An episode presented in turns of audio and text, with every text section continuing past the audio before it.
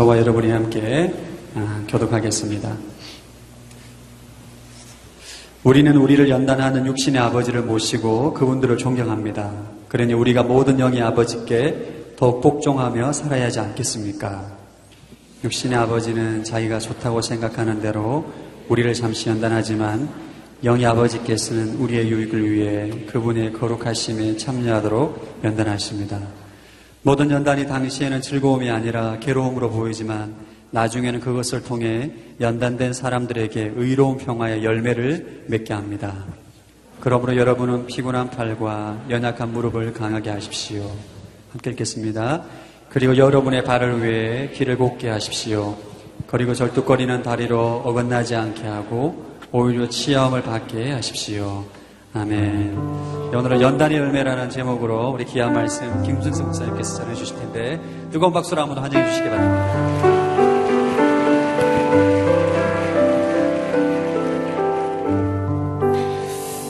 할렐루야.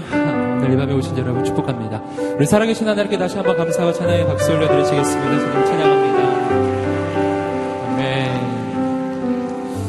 여러분 축복합니다. 우리 좌우 앞뒤에 있는 분들 축복하시면서 말씀해 주십시오. 하나님께서 당신을 통해 놀라운 일을 이루실 것입니다.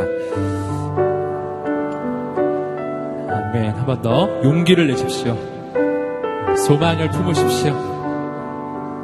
아멘.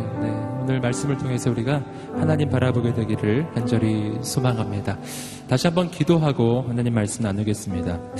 하나님 아버지, 오늘 이 밤에 임하여 주시옵소서. 인간의 지혜가 아닌 하나님의 음성이 들려지게 하여 주시옵소서. 어, 부족한 종을 예수 그리스도 십자가의 보혈로 덮어 주시고 오직 하나님께서 이곳에 임하여 주시기를 기도합니다. 감사하며 예수님의 이름으로 기도드립니다. 아멘. 예, 우리가 신앙생활을 할때 어, 가장 큰 어, 고민과 그 어려움이 있다면 내가 예수 그리스도를 믿었음에도 불구하고 아, 우리 인생에 고난이 있다는 사실일 거예요. 고난이 찾아올 때 나는 어떻게 해야 될지를 잘 모릅니다. 어, 특별히 내가 예수님을 믿고 난 후 더 그렇죠. 그 뒤에 정말 모든 것이 잘 될 줄만 알았는데 그게 아니었 아닌 거예요. 어, 오늘 말씀은 바로 그 문제에 대한 한 가지의 대답입니다. 고난에 대해서 여러 가지로 표현할 수 있는데요. 오늘 말씀은 특별히 그 고난을 연단이라고 하는 단어로 표현하고 있습니다. 어, 연단은 어떤 것인가? 연단. 오늘 말씀 히브리서 12장 어, 9절부터 시작하는데 그 앞부분에서 조금 자세하게 이 연단이란 어떤 것인지에 대해서 좀 설명하는 부분이 있습니다. 그리고 다시 한번 히브리서 12장 5절부터 8절까지 말씀을 읽어 보겠습니다. 시작. 또한 여러분은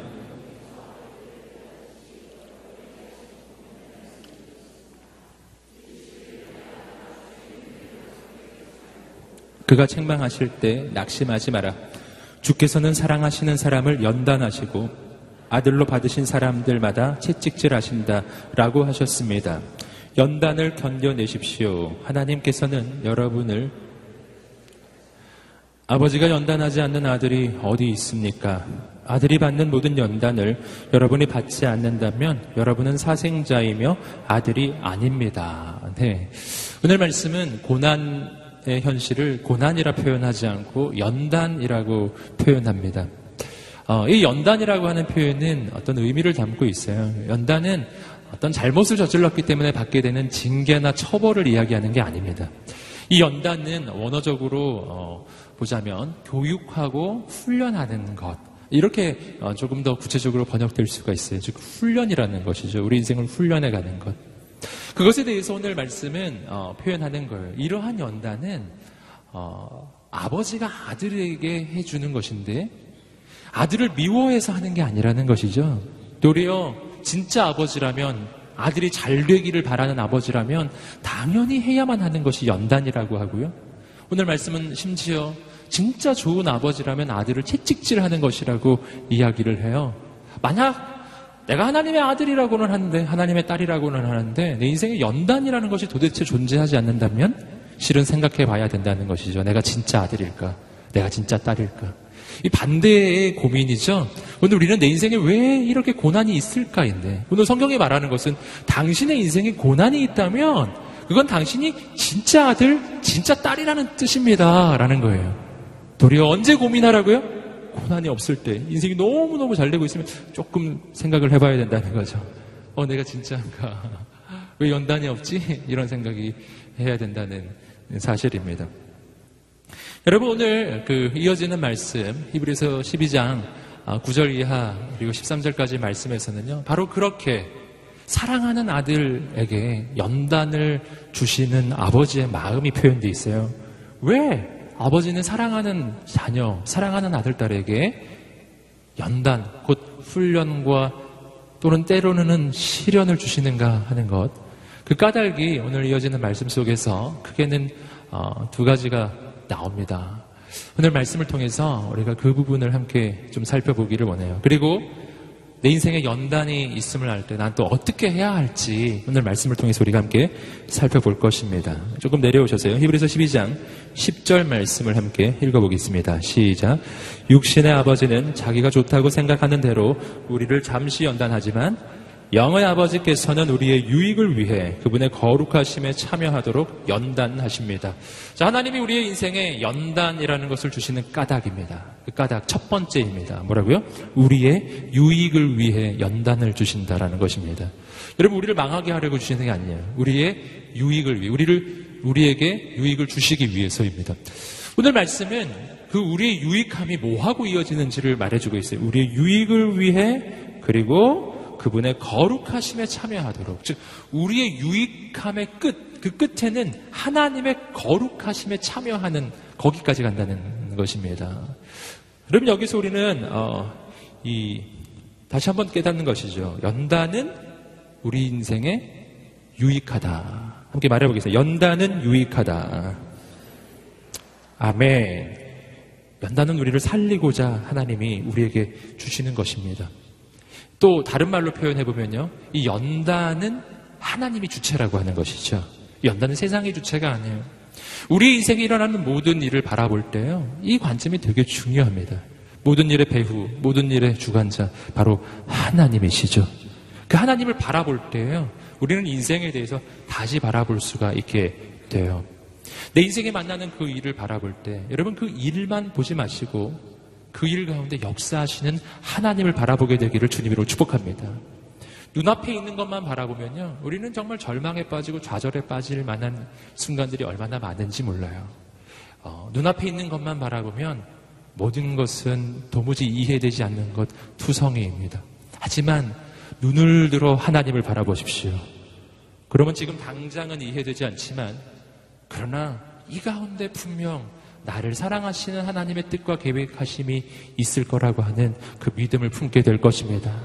그러면 우리는 현실을 이긴다라는 것입니다. 여러분 그렇다면은 여기서 우리가 조금 더 생각해 볼 것은 바로 이 연단이 하나님이 우리를 죽이기 위해 주신 것이 아니고 유익함을 위해 주셨다고 하는데 그러면 연단을 통해 우리가 얻는 유익은 뭐가 있을까? 아, 그 부분을 우리가 조금 더 생각해 보았으면 좋겠습니다. 하나님의 이 연단을 통해 내가 얻는 유익, 첫 번째 유익은요, 연단은 우리로 하여금 하나님을 보게 한다는 것입니다. 어, 이스라엘의 역사 가운데 우리는 이 부분을 굉장히 많이 발견할 수가 있습니다. 특별히 많이 발견할 수 있는 부분이 사사기라고 하는 부분이에요. 사사기의 말씀을 보시면은요, 그 이스라엘 백성들이 왜 고난을 당하는지 그 이유를 너무나 분명하게 발견하게 돼요. 이스라엘 백성들이 그냥 멀쩡히 가만히 있는데 어려움이 오는 게 아니에요. 이스라엘 민족은 평안해지면 하나님을 떠납니다. 평안해지면 우상숭배를 하고요. 죄를 저지르고 그리고 하나님으로부터 멀리 멀리 떠나요. 하나님이 기다리십니다. 하나님 좋은 분이셔서 기다리고 기다리고 기다리시다가 마침내 더 이상 내버려뒀다가는 정말 하나님과 멀리 떨어져서 멸망할 것만 같을 때요. 멸망하지 않게 하시려고 하나님이 주시는 게 그 이스라엘 민족이 사사기 시대에 경험했던 고난과 시련에 이방 민족의 침입이 옵니다. 고난을 당해요. 이스라엘 민족은 그 고난을 당하고 나서야 비로소 하나님을 바라보고 하나님께 부르짖고 기도하기 시작해요. 여러분 하나님의 그 연단은 이스라엘 민족을 망하게 하는 것이 아니라 하나님으로부터 멀리 멀리만 가는 그 이스라엘 민족으로 하여금 하나님께 돌아오게 하는 하나님의 손길이었다는 거예요. 그 고난 가운데 이스라엘 민족은 비로소 하나님께 외치고 부르짖고 기도하기 시작하고요.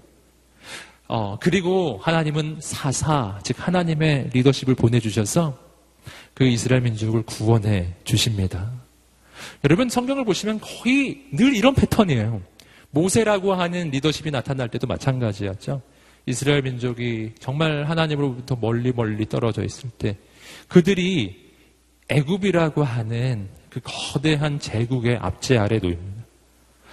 고난과 시련이 있었어요. 하지만 그때서야 비로소 그들은 하나님께 부르짖기 시작하고 하나님은 모세라고 하는 지도자를 주시고 그리고 그들은 출애굽을 해서 놀라운 하나님의 나라를 만드는 것입니다. 여러분 오늘 우리 인생의 연단은 성경을 통해서 볼 때 그것은 우리 인생을 죽이는 것이 아니라 하나님을 만나게 하는 하나님의 방법이라는 사실이에요. 그래서 우리가 잘 아시듯이 C.S. 루이스라고 하는 사람은요, 고난에 대해서 말하기를 이렇게 말했잖아요. 고난이란 하나님께서 확성기로 우리에게 말씀해 주시는 것이다. 그냥 그냥 말해서는 우리가 듣지를 않는 거예요. 그래서 내가 분명하게 하나님의 음성을 들을 수 있도록 분명하게 하나님 만날 수 있게 하는 방법이 내 인생의 고난이더라는 것입니다. 욥기에서 욥은 그 부분에 대해서 이렇게 고백했어요. 욥기 42장 5절 말씀에서 그 수많은 고난을 경험했던 욥의 고백입니다. 읽어보겠습니다. 시작. 내가 죽게 대하여 귀로 듣기만 하였사오나 이제는 눈으로 주를 배옵나이다. 이것이 고난 속의 욥의 고백입니다. 고난 당하기 전에는 그는 하나님에 대해 듣기만 했었지만 고난, 내가 감당할 수 없는 시련 속에서 살아계신 하나님을 만나게 되었다는 것입니다. 여러분, 왜 우리는 고난 속에 하나님을 만나게 되는가? 왜 시련 속에 하나님을 만나게 되는가? 여러분, 그 까닭은요, 우리는 고난 속에서만 나의 한계를 발견하기 때문이에요. 내가 언제 하나님 만납니까? 내가 뭐든지 할 수 있다고 생각하는 동안에는 나는 절대로 하나님을 만날 수가 없는 거예요. 내 인생에 한계가 있음을 발견해야만 이 한계를 넘어서는 절대자를 향한 눈이 열려집니다. 내 인생의 끝까지 가야만, 내 인생의 바닥에 떨어져야만 나는 그제서야 비로소 내 인생이 내 힘만으로 되는 게 아닌 것을 알게 돼요. 내 인생이 신이 아님을 알게 됩니다. 내가 내 인생의 주인이 아니라는 것을 알게 되는 거예요. 그제서야 하나님 앞에 무릎을 꿇는 것이죠. 그래서 하나님을 만나는 거예요. 여러분, 오늘 우리가 그 하나님 만나게 되기를 간절히 소망합니다.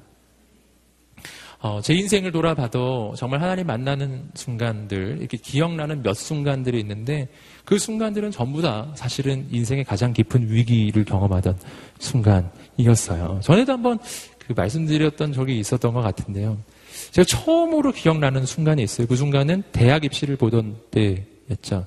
대학 입시 지원을 해놓고 나서 어, 제가 시험을 보던 당시에는 지원을 먼저 하던 시절. 예, 요즘엔 시험을 보고 점수를 가지고 지원을 하지만 그때는 지원을 먼저 해놓고 지원한 사람끼리 그 학교 가가지고 이제 시험을 보던 시절이에요. 예, 먼 옛날의 이야기죠. 제가 제가 93학번이니까요. 참 시절이 많이 갔습니다. 뭐 혹시 저를 93년생으로 보셨을지는 모르겠는데 제가 93학번이에요. 아무튼 그때는 시험을 그렇게 봤어요. 학력고사의 거의 마지막 어, 세대쯤 됐는데 제가 어떤 학교에 이제 지원을 한 거예요. 근데 소문을 듣자 하니까 거기 여학생이 엄청 많이 지원을 하는데 공부를 엄청 잘하는 여학생들이 많이 지원을 했다고 막 소문도 들리고 그래서 너무 막 걱정이 되기 시작하는 거예요. 진짜 그때가 전 지금도 기억납니다. 막 가만히 있어도 손에서 막 땀이 나더라고요.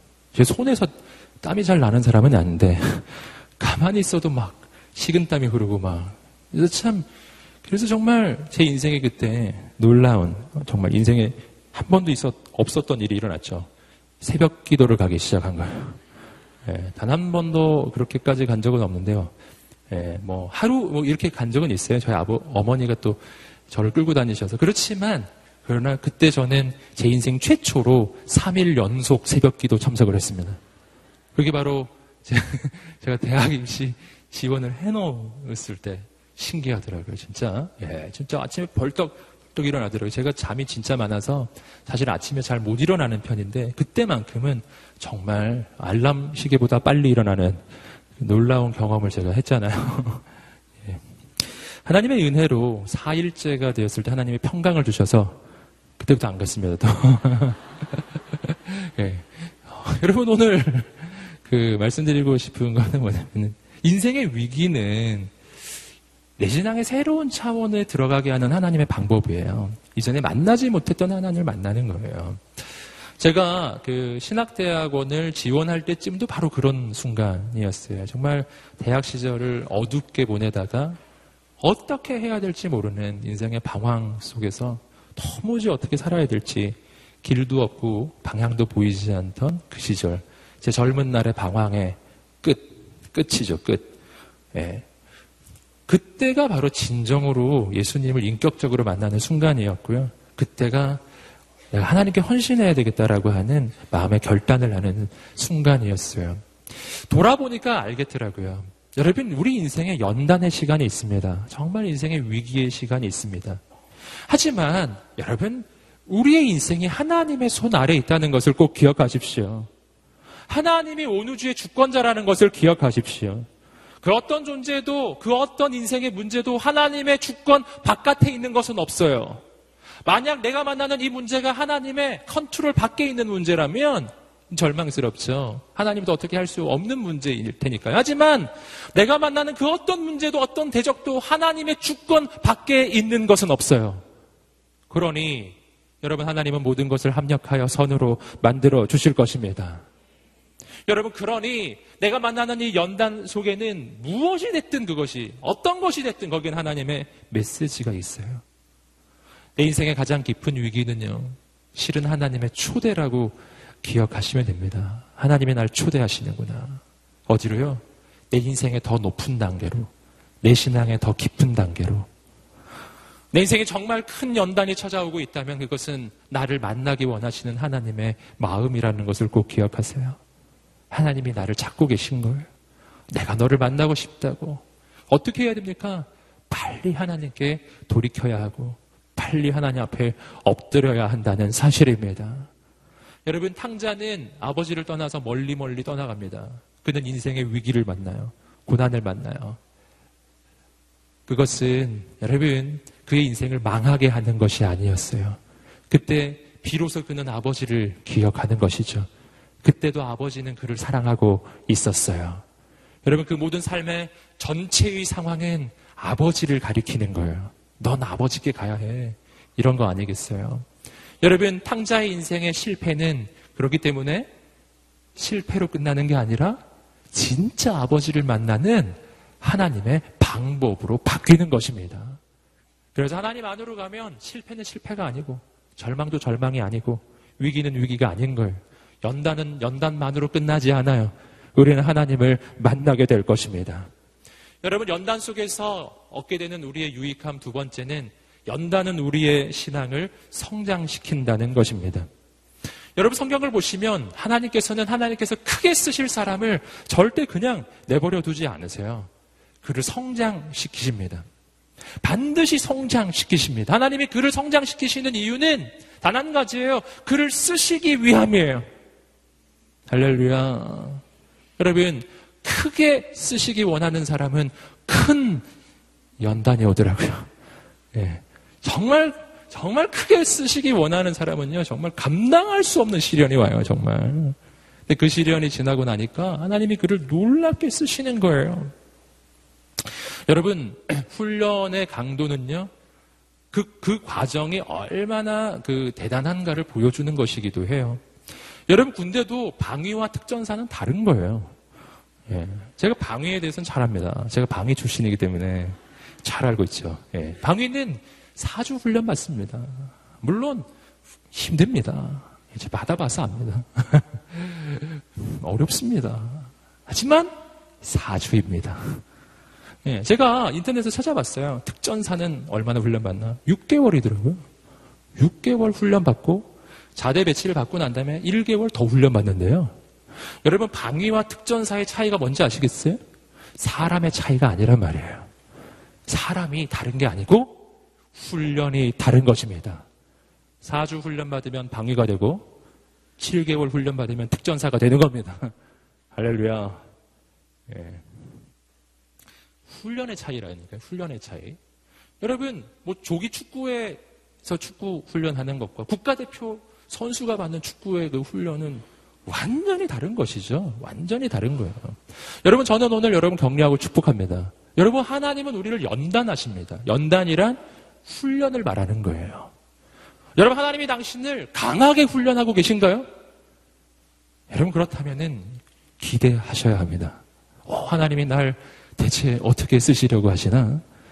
어, 하나님이 날 진짜 날 어, 신앙의 메이저리그로 보내시려나? 아니면 이러한 기대가 아니겠어요? 여러분 오늘 우리가 그런 마음을 품게 되기를 주님으로 축복합니다. 여러분 고난은 왜 내 신앙의 크기를 크게 만드냐 하면은요. 하면은 고난이 크면은요. 그 고난을 이기기 위해서 내 신앙이 커질 수밖에 없는 거예요. 내 인생의 위기가 큽니다. 내 현실적인 방법으로는 감당이 안 돼요. 어떻게 되죠? 믿음으로만 이길 수 있는데 고난이 크면 믿음이 커져야만 해요. 그 믿음이 커져야만 그 고난을 커버하는 겁니다. 그래서 그 고난의 시간은 내 믿음의 사이즈를 키우는 하나님의 방법이에요. 위기가 깊죠? 이 위기, 깊은 위기를 어떻게 건넙니까? 내 신앙, 내 믿음이 그 위기의 깊이보다 더 깊어져야 해요. 그 모든 것을 덮고도 남는 믿음이 믿음의 분량이 채워져야만 그 위기를 이겨낼 수가 있거든요. 그래서 이 위기는 내 믿음의 분량을 키우는 하나님의 방법이더라는 것입니다. 바로 그런 거예요. 여러분, 그러므로 오늘 우리 인생의 위기 속에서 봐야 하는 것은, 아, 하나님이 날 성장시키시는구나. 하는 바로 그 사실입니다. 성경에서 보시면은요, 어, 하나님의 사람들, 어, 크고 귀하게 쓰임받는 사람들은 다 그러했어요. 어, 제가 많이 예를 들어 드렸던 요셉의 경우도 바로 그러하죠. 여러분, 요셉의 인생에 믿음과 신앙은 언제 성장했습니까? 여러분, 위기 속에서 성장했죠. 어, 전에도 함께 살펴봤지만 요셉이 처음부터 그렇게 신앙과 인격이 훌륭했던 건 아니에요. 어렸을 때는 아버지께 형들의 잘못을 고해 바치는 동생이었어요. 누군가는 그것을 뭔가 정의감이 투철한 아이가 아니었는가 이렇게도 말하는데 저는 절대로 그렇게 생각하지는 않습니다. 여러분의 동생이 여러분의 잘못을 부모님께 다 고해 바치면 아, 이렇게 정의감 투철한 동생 이렇게 하시겠어요? 마음이 어려워지는 것이죠. 여러분 이 요셉은 또한 꿈을 꾸었잖아요. 자신의 곡식단에 형들의 곡식단이 막 다 절을 하고 11개의 별과 해와 달이 자신의, 자신에게 절하는 그런 꿈들이죠. 물론 이것은 요셉의 미래를 보여주는 비전의 꿈이 맞습니다. 하지만 하나님이 비전을 주셨으면 그냥 마음에 깊숙이 품고 예, 기도하면서 기다려야지 준비하고 기다리면 되는 것인데 그는 굳이 말을 해요. 형들한테도 말하고 형들이 기분 좋겠어요? 분명 좋지 않을 텐데요. 요셉은 아, 요셉은 정말 그 캐릭터가 너무 자기 중심적인 거예요. 그 어렸을 때는요. 너무 자기 중심적이고 상대를 배려하거나 포용하는 그 포용력이라는 면에서는 정말 너무 부족했던 인생입니다. 그러나 그가 인생이 바뀌는 것이죠. 형들에게 팔려서 노예가 되어 이집트로 끌려갈 때 하나님을 의지 않고서는 살 수 없는 그 이방의 땅 한가운데 한복판에 혈혈난신으로 끌려갈 때 바로 그때 그의 인생에 혁명적인 변화가 일어나요. 그렇게 남을 포용하지 못했던 인생, 자기만 생각하던 그 인생이 놀랍게 하나님의 사람으로 바뀌는 거예요. 오랜 세월, 10여 년 이상의 죄수와 노예의 시절, 그 시절 동안 그의 신앙의 깊이는 더 깊어져 가고 하나님을 향한 믿음의 크기가 커져갑니다. 왠지 아시겠어요? 믿음을 품지 않고서는 살 수가 없었기 때문이죠. 참 신기하죠. 역설적이에요. 내가 하나님을 신뢰하지 않고서는 하루도 살 수 없는 상황 속에 부딪힐 때요. 내 믿음의 크기가 사이즈가 커져가기 시작하는 거예요. 강력한 믿음의 소유자가 되기 시작하는 것입니다. 여러분, 때가 됐을 때 하나님이 그를 쓰시는 것입니다. 여러분, 위기가 크다면 하나님이 날 쓰시는 그 사이즈가 크다는 뜻이에요. 여러분, 모세는 80년 동안의 시련을 받습니다. 40년 동안 물론 왕궁에 있었으나 그러나 그 다음 40년 동안 나이가 80이 될 때까지 그는 인생의 바닥까지 떨어지는 거예요. 여러분 모든 사람에게 잊혀져 버린 존재가 되는 것이죠. 여러분 그, 그 정도의 강도예요. 그 정도의 강도. 그 정도의 위기를 그는 경험하고 시련을 경험하고 정말 내 인생에 대해서 완전한 포기까지 갔을 때예요. 그때 하나님이 그를 민족의 지도자로 세우셨어요. 할렐루야. 놀랍지 않습니까? 여러분? 놀랍지 않아요? 사도 바울만 보아도 알 수 있습니다. 사도 바울은 하나님께 쓰임 받습니다. 어떻게 쓰임 받았나요? 한순간에 눈이 멀어버려요. 한순간에. 여러분, 그 위기 속에서 그는 하나님 앞에 엎드린 거예요. 저는 여러분을 격려하고 축복합니다. 다시 한번 격려합니다. 어떤 위기 속에 있습니까? 위기의 크기는 하나님이 나를 쓰시고자 하는 그 비전의 크기예요. 용기를 내십시오. 소망을 품으십시오. 오늘 이 인생의 연단은 또 우리 인생을 어떻게 유익하게 하는가 하는 것이죠. 처음에는 하나님을 만나는 것이고 두 번째는 믿음의 크기가 커져가는 것이고요. 그리고 좀 더 나아가서는 더 많은 사람을 품을 수 있는 사이즈의 그릇으로 내 인생을 만드는 것. 이것이 내 인생의 연단이라고 하는 것입니다. 아까 조금 살펴봤던 요셉을 한번 생각해 보십시오. 요셉은 어렸을 때 사람을 품는 사람이 아니에요. 아까도 말씀드렸죠? 품지 않아요. 배려하지 않아요. 내가 이 말을 했을 때 상대가 무슨 기분이 들지, 내가 이렇게 했을 때 우리 집안에 무슨 일이 일어날지 아무것도 고려하지 않아요. 내 키는 대로 생각나는 대로 하고 싶은 대로 하던 인생입니다. 여러분, 그런데 그의 인생의 말년은 달라요. 그는 모든 것을 포용하고 모든 것을 수용해요. 여러분, 그 포용의 그 깊이에 있어서는 어디까지 수용하는가 하면 자신을 팔아버린 자신의 형들까지도 포용합니다. 형들에게 염려하지 마십시오. 전 형들에게 복수하지 않습니다. 나를 이 이집트에 보낸 자들은 형이 아닙니다. 나를 이집트에 보내신 분은 하나님이십니다. 아, 그 믿음의 사이즈가 커져가니까 사람이 아닌 하나님을 보기 시작하고요. 그러니 나를 팔아버렸던 이 원수 같은 형들도 그냥 품는 거예요. 그들을 살려주고 그들에게 살 수 있는 터전을 마련해 줍니다. 여러분, 수용할 수 있는 깊이가 깊어지는 거예요. 여러분, 요셉은 또 사이즈가 커져가요. 어디까지 품습니까? 그는 유대 민족을 품었습니다. 동족이니까. 그러나 여러분 이집트도 품습니다. 이집트 모든 백성들을 거기서 더 나가요. 이 흉년 가운데 죽어가는 천하 만민을 품습니다. 온 누리를 품는 것이죠. 예, 천하 만민을 그 가슴에 품는 사람이 되어 어떻게 그렇게 됐을까요? 10여 년 이상의 인생의 연단이에요. 그가 죄수로 살았기 때문에, 그는 노예로 살았기 때문에, 그는 노예로 살았기 때문에 노예까지 품을 수 있는 것이죠. 그는 죄수로 살았었기 때문에 억울한 인생들, 고통 가운데 있는 그 모든 백성들을 다 품을 수 있는 거예요.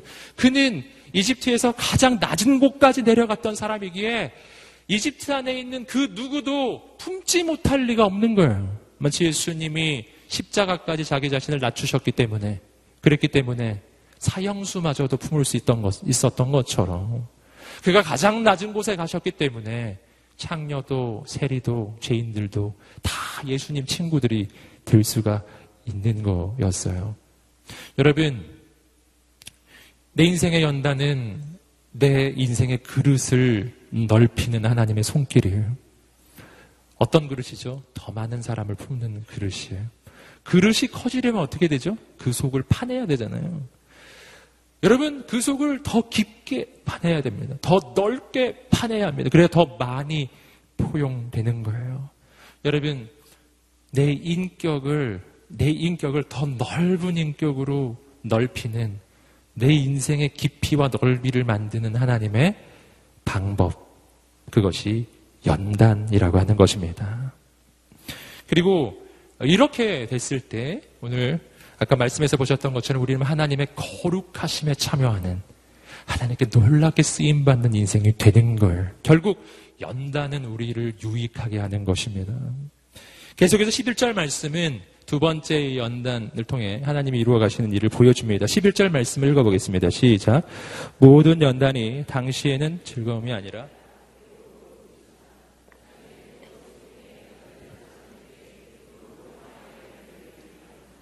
자, 연단을 통해서 우리에게 맺어지는 게 있어요. 의로운 평화의 열매가 맺어지더라라는 것입니다. 의로운 평화의 열매가 맺어져요.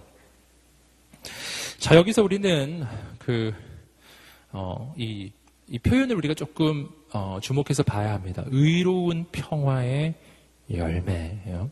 여기서 먼저 열매라고 하는 표현을 보십시오. 성경적으로 열매라고 하는 것은요, 그것은 어, 인생의 본질적 변화를 말하는 것은 아닙니다.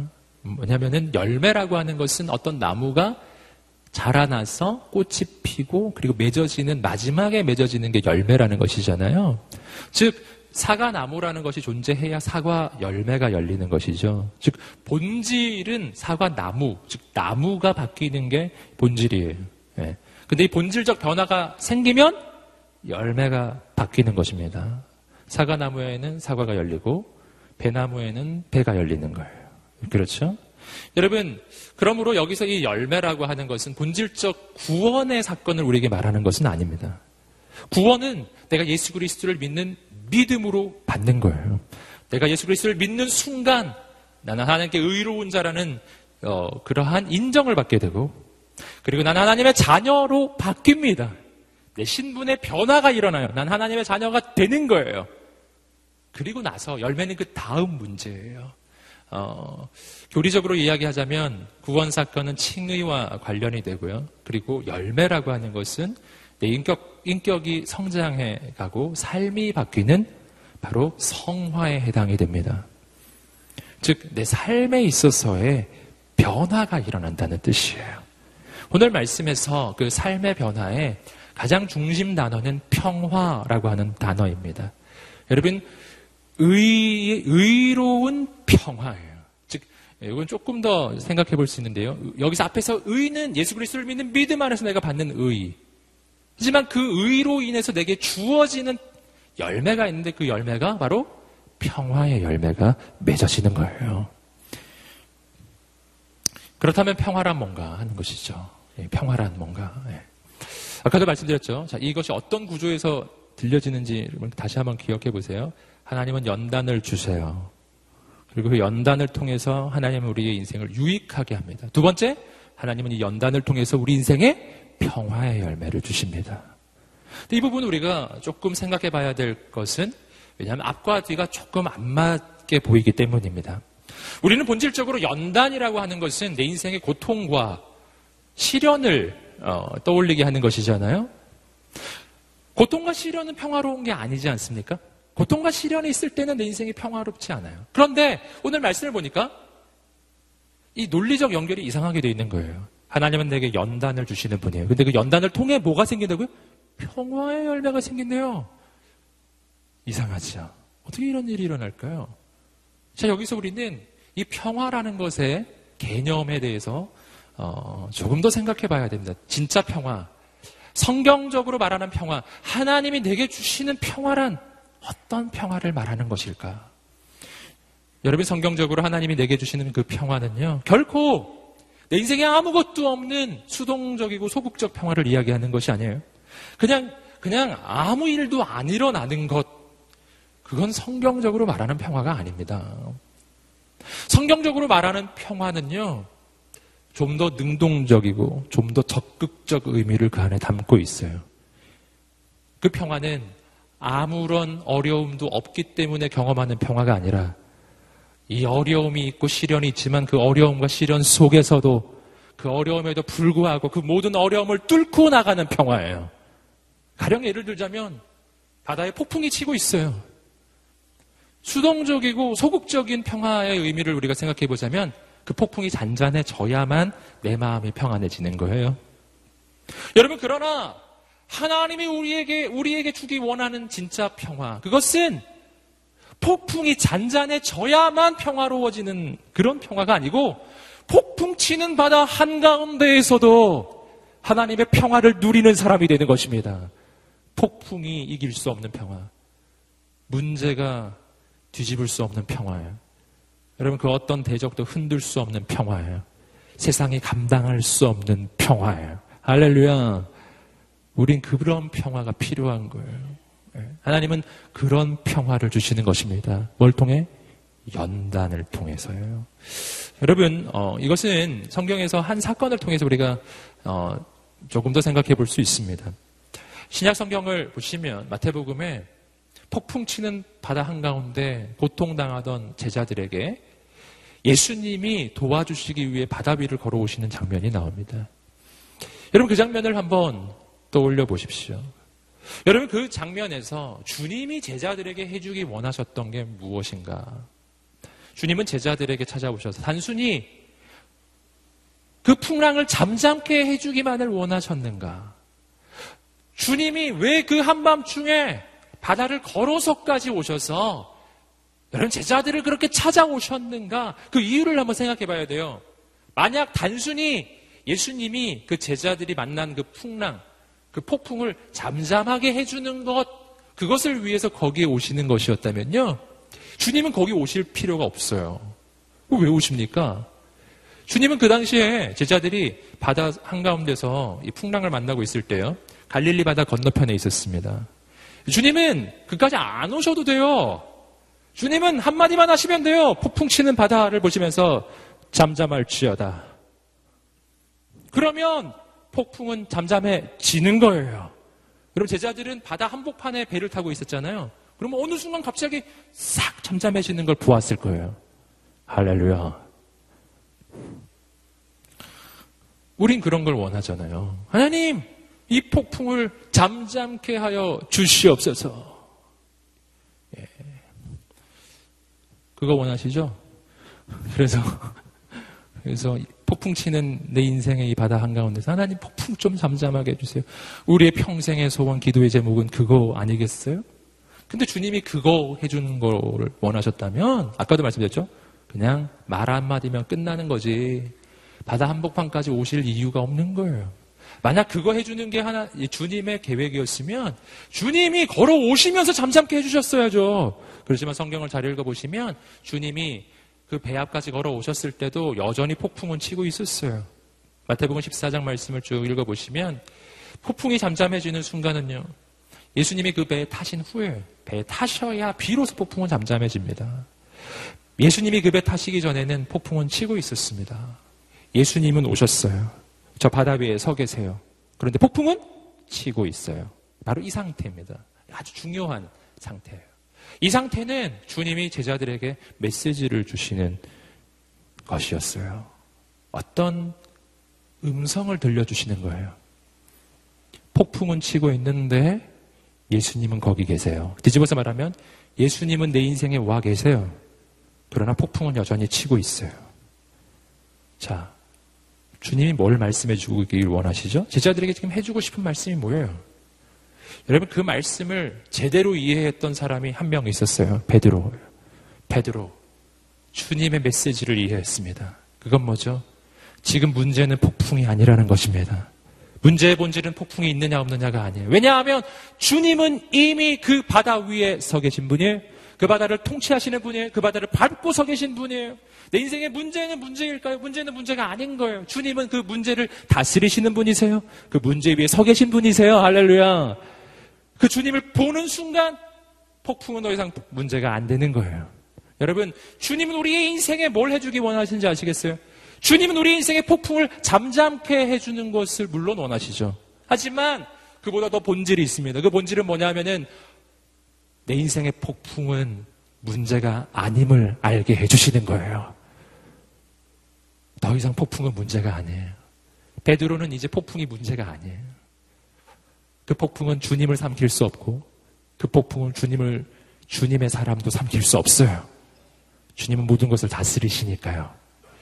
베드로의 관심은 더 한 단계 더 나아갑니다. 주님, 만약 주님이시라면 저로 하여금 이 물 위를 걷게 해 주십시오. 오라고 한마디만 해주세요. 주님 말씀하셨어요. 오라. 그리고 그물 위를 걷기 시작했어요. 할렐루야. 여러분, 이것이 주님이 원하시는 거예요. 우리의 인생은 폭풍 때문에 고민하고 갈등하고 좌절하고 낙심하는 인생이 아니라는 것입니다. 폭풍을 다스리시는 주님이 계시잖아요. 여러분 그 주님을 바라보는 순간 나는 폭풍 위를 걷는 인생으로 바뀌는 거예요. 주님을 바라보는 순간 나는 문제 위를 걷는 인생으로 바뀌는 것입니다. 여러분, 이것을 우리는 평화라고 부르는 것입니다. 이제 다시는 폭풍 때문에 고민하지 않을 것입니다. 폭풍은 날 죽일 수 없으니까요. 여러분, 주님이 주길 원하시는 평화예요. 폭풍을 다스리는 평화입니다. 여러분, 오늘 우리 인생의 그 영적인 그 믿음의 확신이 있게 되기를 주님으로 축복합니다. 우리는 계속해서 연단이 우리에게 주는 유익함 두 가지를 함께 보셨어요. 연단을 통해 우리 인생은 유익해져요. 연단을 통해서 우리는 평화의 열매를 인생에 얻게 됩니다. 이것을 아는 사람은 그러면 이제 어떻게 살아야 하느냐? 이어지는 12절과 13절에 나옵니다. 12절, 13절 말씀을 읽어보겠습니다. 시작. 그러므로 여러분은 피곤한 팔과 연약한 무릎을 강하게 하십시오.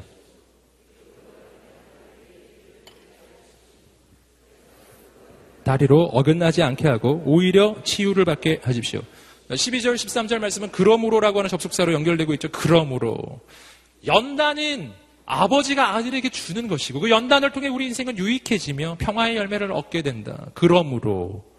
어떻게 하라고요? 그러므로. 그 다음에 아주 중요한 표현 두 가지가 나옵니다. 12절 말씀을 보시면 피곤한 팔과 연약한 무릎을 강하게 하십시오. 놀라운 메시지예요. 그리고 13절 말씀은 이렇게 돼 있어요.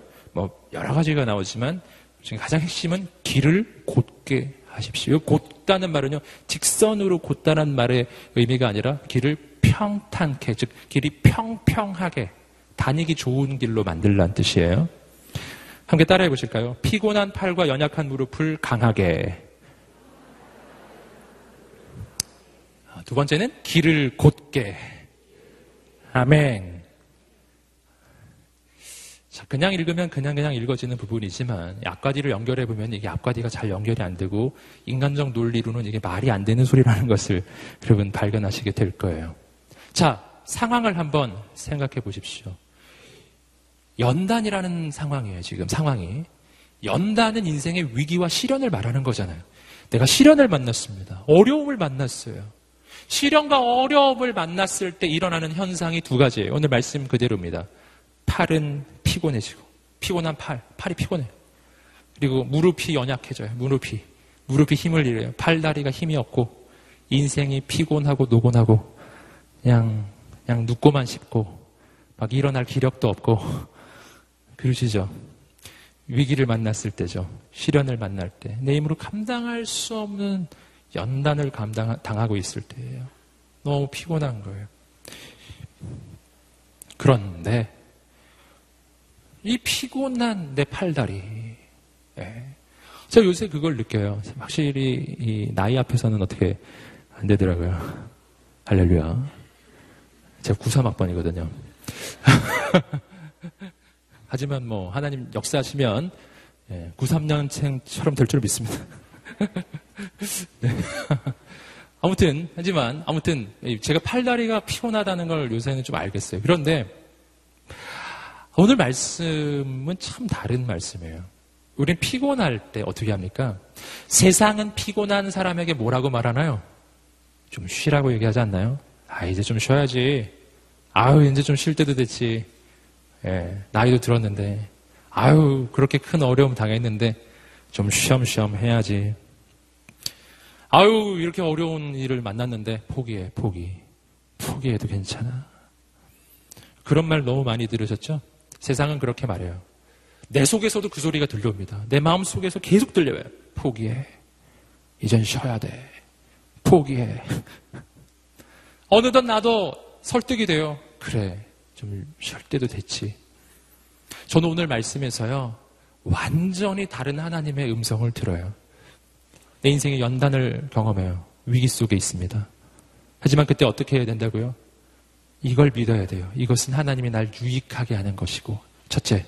둘째, 이 연단의 위기 가운데서 내 인생은 평화를 누리게 될 거라는 사실이에요. 그리고 내가 그 믿음을 품는다면 어떻게 해야 되는가? 내가 위기와 시련 가운데 내 팔다리는 힘을 잃었고 난 너무나 피곤해서 막 눕고만 싶어요. 그때 어떻게 해야 되냐고요? 어떻게? 세상은 나한테 말아요. 쉬라고. 오늘은 하루만 쉬라고. 오늘은 화성 가지 말라고. 세상은 말하고 내 속에서도 그 음성이 들려와요. 그때 어떻게 해야 되냐고요. 오늘 말씀이 말해주고 있어요. 그때 여러분 피곤한 팔과 연약한 무릎을 강하게 하십시오. 이 강하게 하라는 말은요. 일어나라는 뜻이에요. 할렐루야. 함께 외쳐보겠습니다. 일어나라. 일어나라는 것입니다. 피곤하니 일어나라. 피곤해? 일어날 때야. 할렐루야. 이 앞뒤가 잘 안 맞잖아요. 힘드니? 다시 해보자. 이런 거예요. 이게 세상의 논리, 인간의 논리하고 완전 반대인 것입니다. 여러분, 그리고 말씀은 이야기해 줍니다. 어떻게 하라고? 길을 평탄케 하라고. 이건 한술 더 뜨는 거예요. 예. 한술 더 뜨는 너무 피곤하고 막 무릎도 연약하고 잘 보시면요. 이, 지금 이, 이 말씀의 주인공은 절뚝거려요, 다리도. 다리도 지금 절뚝거리고 있는 거예요. 다리가 지금 절뚝거리고 있어요. 너무 힘들어서. 근데 그런 사람에게 오늘 성경이 말해주는 것은 힘을 내서 일어나라. 둘째, 네 다리가 지금 절뚝거리지 않니? 절뚝거리고 있으니까 네 절뚝거리는 다리에 걸리적거리지 않게 길을 닦아라. 길을 평탄하게 만들어라. 이게 지금 다리 절뚝거리는 사람한테 할 말인가요? 이게 할 말이 아니지 않습니까? 예? 너 다리 절뚝이 있는데 이 길도 험한데 너 못 갈 것 같은 좀 쉬었다가 이게 정상이지. 다리 절뚝이인데 어유 다리 절뚝여서 이 험한 길 걸어가기 힘들겠다. 길을 닦아라. 네. 지금 이런 메시지입니다. 이 말씀이 그런 메시지예요. 네. 이걸 이 두 가지를 사자성어로 말하면 이렇게 말할 수 있습니다. 자, 함께 따라해 보세요. 정면 돌파. 예, 믿음의 세계에는 오직 정면 돌파뿐이에요. 어렵습니까? 일어나야 합니다. 피곤하세요? 일어나야 합니다. 포기하고 싶으세요? 달려가야 합니다. 길이 험합니까? 길을 닦으세요. 다리를 절뚝이고 계세요? 그럼 걸리적거리는 게 없도록 다 치워버리세요. 네. 그러면 무슨 일이 일어난다? 오늘 말씀을 보니까 기막힌 일이 일어나요. 그래서 절뚝거리는 다리로 어긋나지 않게 하고 오히려 치유를 받게 하십시오. 할렐루야. 이게 약속이에요. 다리가 피곤하고 팔이 피곤할 때 힘내서 일어나 길을 닦고 걷기 시작해라. 그러면 다리의 치유를 받게 될 것이다. 치유를 받아야 일어나게 되고 치유를 받아야 길을 닦게 되는 게 아니고 아직 치유가 안 됐는데 일어나기로 결단을 내리고 아직 치유는 안 됐지만 길을 닦기 시작하고 걷기 시작하면 치유가 일어나리라. 할렐루야. 이것이 바로 연단이 하나님의 손길임을 아는 사람의 삶의 방법이에요. 여러분, 하나님 안에선 모든 것이 바뀌어요. 하나님의 사람은 위기 속에 도망 다니지 않습니다. 피하지 않습니다. 여러분, 포기하지도 않습니다. 정면 돌파예요. 여러분, 사도행전의 말씀을 보면 이런 정면 돌파의 사람들의 이야기가 나와요. 예루살렘 교회가 핍박을 받고 여러분, 스데반 집사님이 순교를 당하고 교회는 깨어지고 산산이 흩어집니다.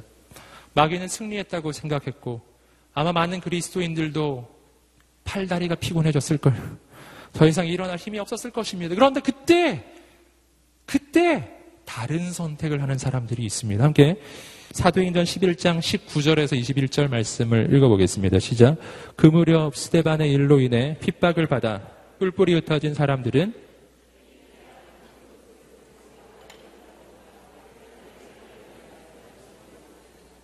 그런데 그 가운데 키프로스와 구레네 출신인 몇 사람은 안디옥으로 들어가 그리스 사람들에게도 주 예수의 복음을 전하기 시작했습니다. 주의 손이 그들과 함께 하셔서 많은 수의 사람들이 믿고 죽게 돌아왔습니다. 이것이 바로 안디옥 교회의 탄생의 장면이에요. 여러분 예루살렘 교회가 핍박을 받아 깨어지고 수많은 사람이 흩어져서 뿔뿔이 흩어지다가 안디옥이란 곳까지 가요. 그러나 그들은 포기하지 않았어요. 팔다리는 피곤합니다. 하지만 팔다리를 강하게 해서 다시 일어나요. 그리고 복음을 전하기 시작합니다. 그리고 바로 복음, 전 유럽을 복음화시킨 그 복음의 전초기지가 되는 바로 예루살렘 교회와 쌍벽을 이루는 안디옥 교회가 탄생하는 것입니다. 여러분, 하나님의 역사예요. 여러분, 역사 속에 가장 큰 위기 속에서도 가장 놀라운 하나님의 역사를 이룬 사람들은 정면 돌파의 사람들이에요. 여러분, 현실적 위기가 다가왔을 때 그 가운데 아버지를 바라보며 일어나는 사람들을 통해 하나님은 놀라운 일을 이루어 가십니다. 여러분, 오늘 우리의 인생이 그런 인생 되시기를 주님의 이름으로 축복합니다. 하나님은 우리의 인생을 세우실 것입니다. 이 연단 속에 우리는 죽지 않을 것입니다. 우리 하나님을 만나게 될 것입니다.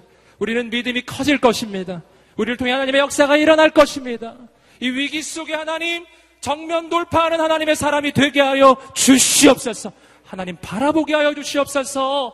오늘 인생의 위기 가운데 그렇게 하나님께 기도하기를 원하는 사람들 여러분 이 시간 함께 자리에서 일어나셔서 우리 하나님 앞에 우리의 믿음과 우리의 소망과 우리의 마음을 하나님께 아뢰지 않으시겠어요? 우리 하나님 앞에 두 손을 들고 흔절히 기도하며 주 앞에 나아갈 하나님 내 인생의 위기가 하나님의 손 안에서는 위기가 아니라 하나님이 나를 세우시는 연단임을 내가 오늘 알게 되었습니다.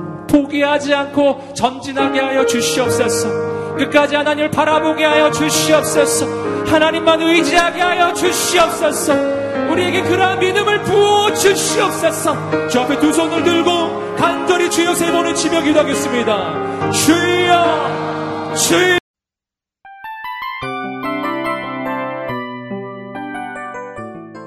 이 프로그램은 청취자 여러분의 소중한 후원으로 제작됩니다.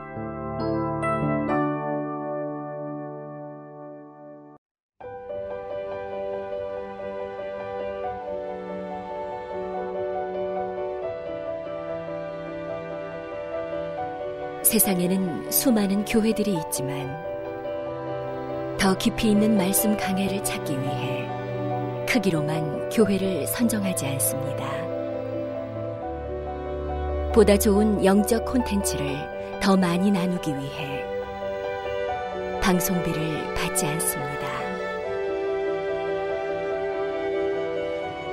1년 365일 복음만 전하고 싶어서 우리는 광고를 하지 않습니다. 온누리의 복음을 땅끝까지 CGN TV와 함께 땅끝 성교사가 되주세요